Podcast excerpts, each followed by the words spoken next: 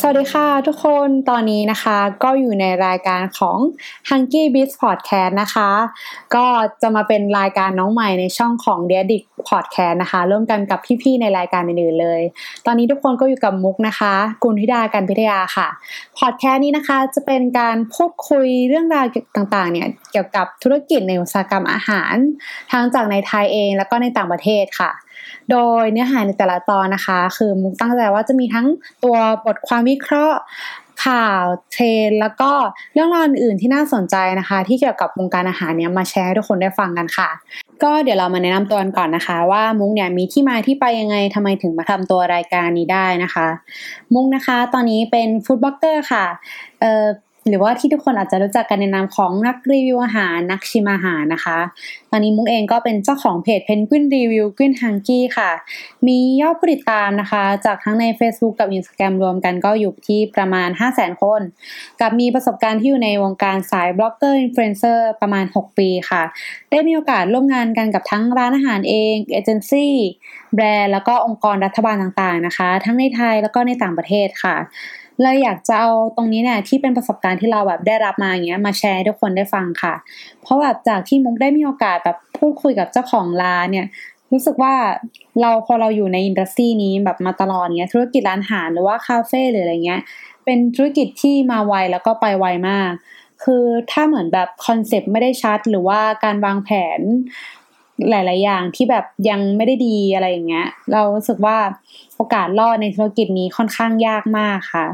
จริง ๆ เหตุผลที่มุกอยากมาทำตัวนี้นะคะ ก็มีหลากหลายเหตุผลเหมือนกันค่ะ ก็จะมีตั้งแต่หลาย ๆ ครั้งนะคะ ก็จะมีหลาย ๆ ร้านที่เขา inbox มา อยากให้เราเข้าไปช่วยรีวิวให้ที่ร้านเขาให้หน่อยเนี่ย คือบางทีเราพอได้อ่านรายละเอียดหรือว่าอะไรเงี้ย เรารู้สึกว่าร้านเขาอาจจะ ยังไม่ใช่ตรง target เราเท่าไหร่ หรือว่าบางทีตัวคอนเซปต์หรือว่าตัว product ของที่ร้านเขาเนี่ยมันอาจจะยังไม่ได้ชัดหรือว่าไม่ได้มีจุดเด่นอะไรขนาดนั้น เรารู้สึกว่าอยากให้ร้านกลับไปทำการบ้านให้มันดีก่อนนะคะ ซึ่งตรงนี้เองมันถ้าเราแบบไม่ได้พัฒนาหรือว่าแอปพลายหรือว่าสร้างจุดเด่นของเราจริง ๆอะ่ะการที่เราจะโตไปแบบเออยั่งยืนเนี่ยมันจะยาก ถึงเราจะไปรีวิวแล้วโอเคมันอาจจะแบบ ดังแค่แบบชั่วชั่วแบบเขาอะไร ดังแค่แบบแป๊บเดียวแล้วก็หายไปอะไรเงี้ยค่ะ คือการที่จะทำธุรกิจอะเรามองว่ามันควรทำอะไรที่มันเป็นลองเทอมถ้าตัวโปรดักของเรามันยังไม่ชัดเจน การโปรโมทมันก็อาจจะช่วยได้ แต่ว่ามันก็ไม่ถาวรนะคะ ก็เลยอยากมาทำตรงนี้ แล้วก็ยังมีในเรื่องของร้านเก่าๆค่ะ ที่เขาเป็นร้านดีๆ หลาย ๆ ร้าน คือเรามองเห็นว่าเขาเนี่ย เริ่มใกล้ปิดตัวลง หรือว่าบางร้านก็คือปิดตัวลงไปแล้วอะไรเงี้ยค่ะ เรามองว่า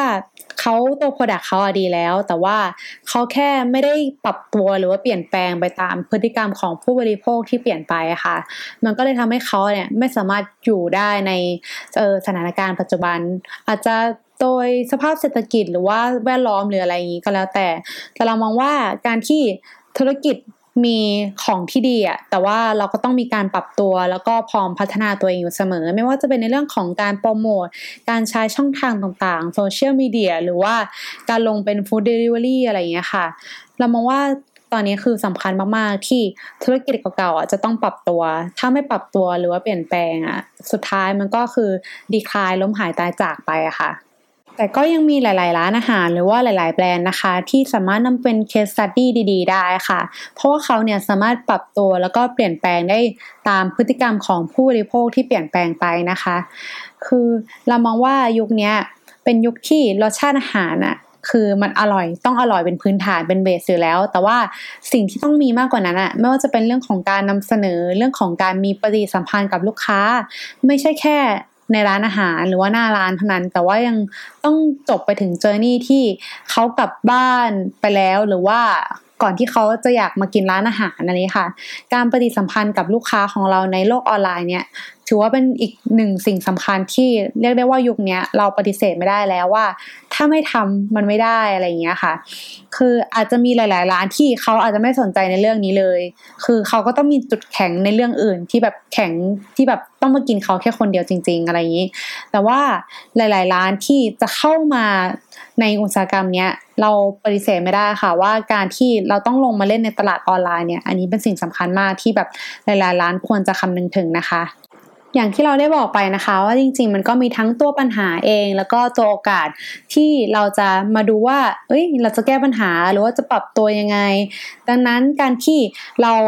ต้องอัปเดตข้อมูลข่าวสาร หรือว่าติดตามเรื่องราวอยู่สม่ำเสมอเนี่ยก็เป็นเรื่องที่แบบสำคัญมากๆนะคะ เพราะว่าถ้าใครพร้อมกว่าปรับตัวไวกว่าอันนี้ก็จะคือผู้ที่จะอยู่รอดต่อไปนะคะ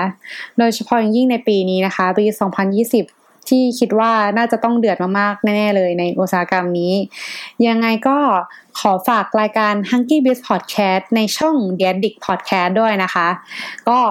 อันนี้ก็อยากขอบคุณทุกคนที่ฟังมาถึงตรงนี้นะคะ แล้วก็อยากจะขอบคุณพี่เพิร์นนะคะ เจ้าของช่อง d e a d i c Podcast ค่ะ ที่ชวนมุกเนี่ยมามาทำรายการด้วยกัน จริง ๆ แล้วพี่เพิร์นเนี่ยเป็นพี่ที่คณะนะคะ แล้วก็รู้จักกันสนิทกันพี่เขาก็เลยแบบเอ้ยเห็นว่าเราทำเพจแล้วก็แบบชอบในเรื่องของแบบธุรกิจอะไรอย่างนี้ ก็เลยชวนมาทำตรงนี้ด้วยกัน ก็